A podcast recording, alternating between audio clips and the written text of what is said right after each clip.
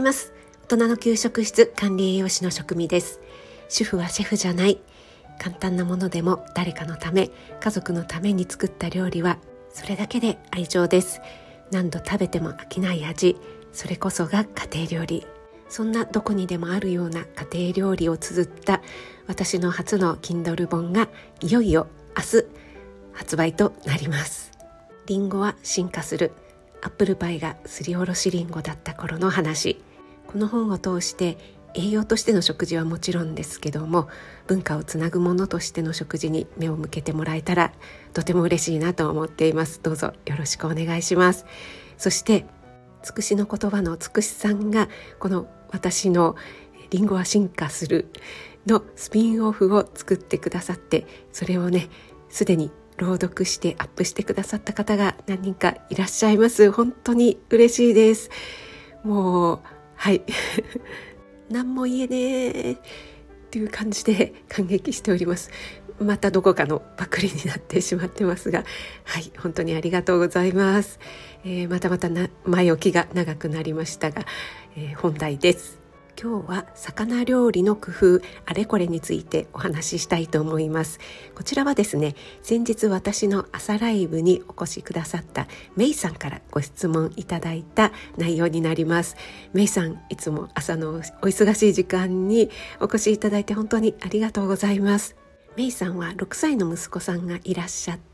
魚料理はえー、アジフライとかそういった揚げ物だったら食べてくれるんだけど他の調理法だとなかなか食べてくれないっていうようなねお悩みがあるということでした。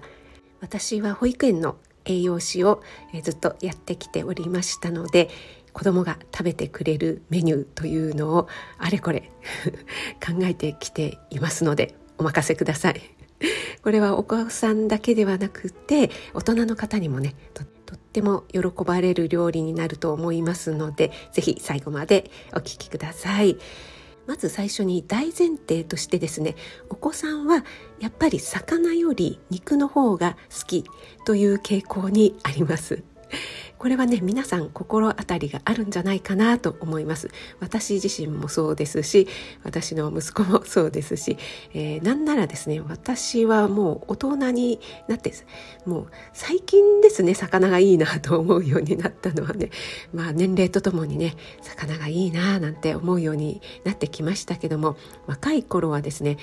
なんか魚料理か肉料理かチョイスするというような時に魚を選ぶと損したような気分にまでなってましたからね。はいそんな感じでですねやっぱり魚よりも肉の方が脂肪分もありますしエネルギーカロリーも高いですからね、えー、それぐらい若い時、えー、特にお子さんとかはエネルギーが必要欲している成長期ということになります。体がね欲しているということになります。ですからそこはあまり気にしなくていいんじゃないかなと思うんですがかといってね、え、お肉が好きだからといってお肉料理ばかり出していて、え、魚をね出さなくなってしまうと、え、後々ねあの魚が苦手になってしまったりっていうような傾向になりがちですので、えー、魚もねちょっとずつこう挟んでいくというのをね工夫していただければなと思います。そこで私がおすすめしたい魚の調理法魚料理を3つご紹介したいと思います。まず1つ目がかりん揚げです、えー、かりん揚げってなんでかりんなんだろうねって思われる方も多いんですがちょっとねあの由来というのはあまりよく分かっていなくてあの果物のかりんってあののど飴とかに使うかりんありますよねあれに似ているからという説とあとかりんとう、ね、あのお菓子のかりんとうに似ているからという説があるようですがどうなんでしょうね果物のかりんには全然似てないと思うんですが。このかりん揚げというのは一度、えー、揚げたもの衣をつけてねフライではないんですが、えー、唐揚げのような形で衣をつけて揚げたものを甘酢につけたものになります。これは子どもたちに大人気の給食で子どもばかりではなく保育士さんにもとっても人気で先生レシピくださいっていうふうにね言われた、えー、そんなねかりん揚げなんですがこのかりん揚げお魚はね何でもいいんですよね、えー、もちろんね鶏肉で鶏肉の唐揚げをかりん揚げにしたこともありますしあと魚でやるとしたら、まあ、まず一番手軽なのがメカジキとかねこう骨のないもの、えー、こういったものをえー、刈り上げにしていただくと子どもさんはとっても食べやすいと思います。そしてねメカジキとかは、えー、淡白でねこうちょっとパサパサしがちですよね。それを、えー、まず揚げる。そして甘酢につけるということでねとってもしっとりしますのですごく食べやすくなります。カジキの他に私の朝ライブでもお話ししました。例えばアジとかイワシのそういったねあの切り身になっているものを揚げていただく。というのでもとてもね美味しいと思います。あの3枚におろしたりとかねお家でなさるのは結構手間だと思いますので。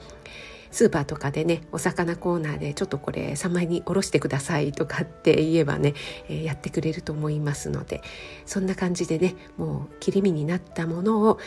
家で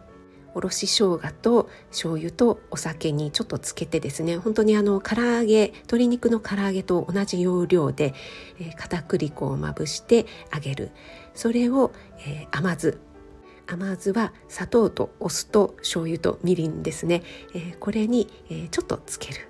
これはね結構ひたひたにつけてもまた美味しいですし、えー、ちょこっとつけて何て言うんでしょうねこうカリカリ感を残しつつちょっとつけるというのもまたね美味しいです。はい。お好みでまたその時のね気分でチョイスしていただければと思うんですが、えー、お子さんが食べるとしたらポイントとしてはちょっと甘めにするということを、えー、おすすめポイントにしたいと思います。はい、1つ目がこのかりん揚げですね。そして2つ目としてはこれ王道というか邪道なんですがカレー風味ですね。魚ってどうしても生臭さみたいのがありますよね。それがね苦手なお子さんとかもいますがカレー味だったらね大抵 お子さんはね食べるんですよね。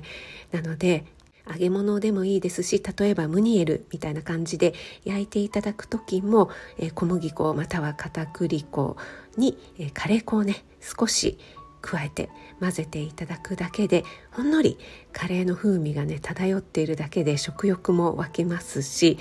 魚臭さのようなものも緩和されるのでこちらカレー風味おすすめです。はい、そして最後3つ目は煮魚です。煮魚ってねなんかすごく渋くて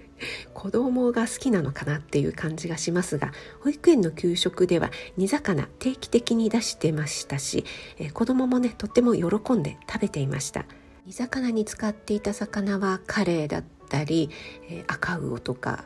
ちょっと崩れやすいですがタラとかなんかもね使っていました。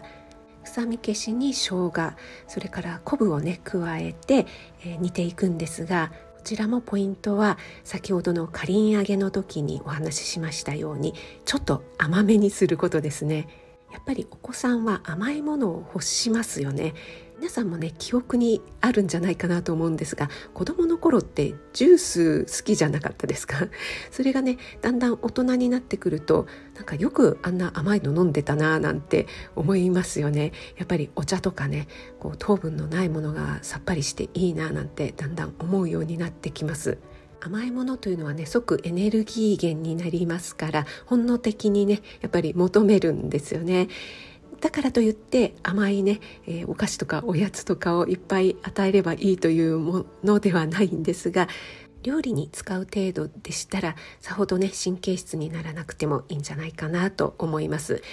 例えば蜂蜜を使ってみたりみりんでねコクを出したりとかあとは上白糖ではなくてきび砂糖だったり黒糖なんかを使うとね煮魚の場合はとってもコクが出て美味しくなりますのでね。ぜひそんな工夫をしていただければなと思います。はい、今日は魚料理があまり進まないお子さんにも食べてもらえる魚料理の工夫3つご紹介いたしました。